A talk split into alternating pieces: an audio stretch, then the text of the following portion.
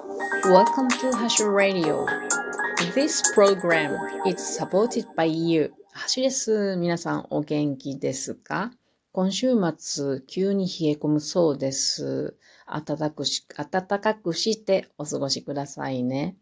さて、しばらく、えー、収録1000回記念にお寄せいただいたお便りを紹介させていただきました。えー、前半が終わったという感じで、えー、これから後半に入っていくところなんですけれども、ここで一旦ですね、まあ小休憩を挟むというような感じで、えー、今日は、今日はね、あの、森で活動してきましたので、ハッシュの森活という、うん、まあ、あの番組の一つのテーマであるお話をしようと思います。え今日はですね、森林整備のグループの活動日だったんです。私は森林整備のグループに常に、えー、所属所属しておりましてね。でも久しぶりにね、今日は竹を切ることができて、森の中で大暴れしてきました。あのー、ちょっと準備運動をせずにね、大暴れしてしまったので、今、肩とですね、腰と膝がちょっと痛いのが反省ですね。やはり毎回、ストレッチなどしてからね、あの、活動せねばなりませんね。で、今日やった内容はですね、午前中に門松作り、それから午後にグリーンウッドワークという、あの、ものがありまして、それで木のお皿作りをやっておりました。えー、門松作りをなぜ私たち森林整備グループがするかというとですね、皆さんこの門松作りっていうのが森林整備になると思いますか？答えはですね、大いになるんですね。これなぜか。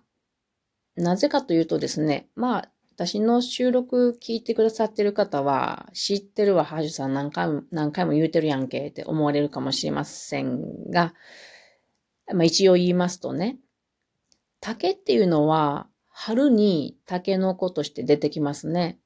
で、それを私たち人間が取ったら、それ以上出てこないわけですね。その目からは。しかし、このタケノコを取られずに残されるとですね、その後、一気に急成長してですね、竹の高さが20から25メートル伸びます。本当に一気に伸びます。で、この竹がいきなり地面から急にそんだけ高く伸びるとですね、周りのそもそも生えていた背のそんなに高くない木というのは、急に竹に空を奪われてしまうんですね。日光を遮られてしまうんです。となると、竹の下になった木っていうのは枯れるしかないんですね。で、それがどんどん枯れる木が増えていくとですね、森が消滅してゆき、竹林になっていくんですね。で、今、竹林を管理する人たちって非常に少ないです。その放棄された竹林、放棄竹林っていうのが問題になっています。放棄竹林っていうのはいいことが全くありません。なので、えー、門松作りをすることによって、竹が使われるっていうのは森林成分になるんですね。で、今日サムネイルに今日私が自分で作った門松、今日は画像をつけてみました。なかなか立派じゃないですか？えっ、ー、と、正月ことはじめっていうものがあります。12月の13日以降はですね、正月の飾りをしていっていいっていうことなんですね。ただ、最近はクリスマスがありますので、まあ日本でもね、あの、うん。クリスマスの後にですね、飾り付けをするのが一般的だそうなんですが、まあ私もそろそろもう門松飾ってみようかな、これをと思っております。このサムネイルちょっと見ていただくと分かってもらえるかと思うんですけども、私たちが作った門松作りはですね、大きな竹の中にですね、細めの竹が3つ入っています。で、これを、まあ、あの、玄関の両脇に置くので、1人2本作るわけですね。1セット。で、今日の参加者は13人ほどいました。となると、たくさん竹を切ることになるんですね。えー、太い竹で言うと、まあこれ妄想竹っていう大きな、うん、巨大が、巨大の、巨大型の竹なんですけども、3本切り出しました。で、細いもの、細い竹はですね、これマダケとかハチクというものを切り出したんですけど、たくさん切り出しました。なので、この分ね、あの、今日は森林が、森林に侵入してきた竹を切り、切ったので、森林整備になったというわけです。でもね、今日びっくりしましたね。12月なのにね、山ビルがいましたね。あの、今日初めて作業に参加した女性の方にくっついてて、ちょっとね、かわいそうでした。あの、昼の洗礼を受けたっていう感じでしたね。まあ本当に今日も暑かったですからね。うん、昼も、えー、雨の後やし、元気でした。こんなことおかしいですね。真冬に昼がいるっていうのは本当におかしいなと思いますが、あったかいもんしゃないですね。はい。で、今日は、まあそのグループとしては、太い、太い竹を切るチームと、細い竹を切るチームに分かれる必要があったんですけど、私は断然ね、竹切り大好きなんです。もう血が騒いでるわけですよ。なので、会長にね、どぶとい竹を切りたいですっていうふうに、あの、希望を出しましてね。そしたら、あの、男性二人と私の3人が、あの、どぶたい、どぶとい竹を切るチームにしてもらいました。で、えー、っと、いざ竹が生えてるとこに行きましてね、もうちゃんとね、あの、竹切りのね、あの、ノコギリを装着しましてね。で、一人でね、あの、太い竹を見つけて、それを切りかかりました。でね、今日はね、雨上がりでね、葉っぱに雨がたくさん乗っているので、めっちゃ重い。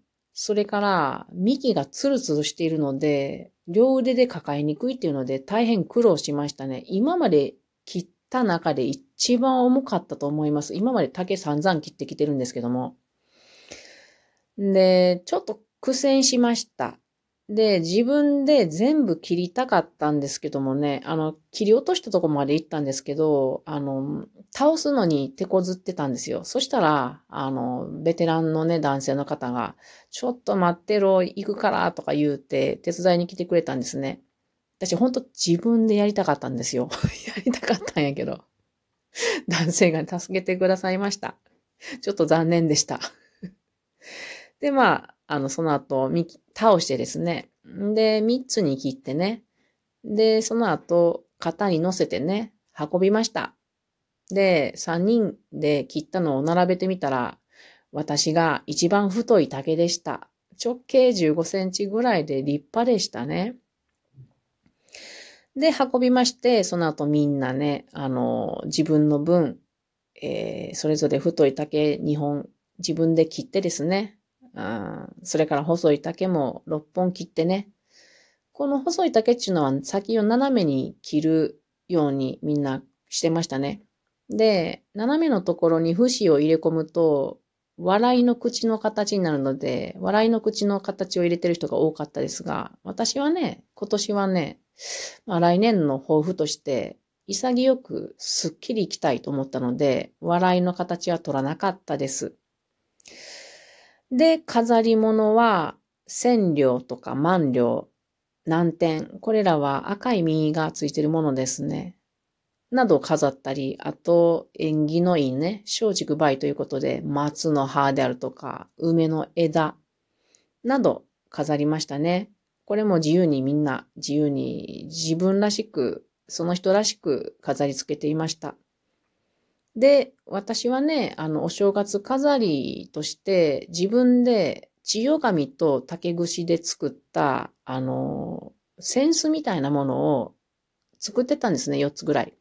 で、それを持って行って、え女性だけ限定ということで、あの、あげました。で、私もサムネイル見てもらったらありますけど、いい感じでついてますね。センスがいいですね。センスだけにね。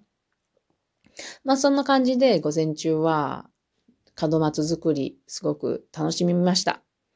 で、午後からはですね、グリーンウッドワークといって、これは森林整備で出た桜の木を夏頃にね、くさびで板状に割っておいたものを凍らしてありました。まあ、これも森林整備の一環ですね。で、この生の桜の木を、あの、今日はお皿にしようと思ってね、斧でひたすら削る作業をね、午後ずっとしてましたね。すっげー楽しかったんですけど、ちょっと右肩痛いです。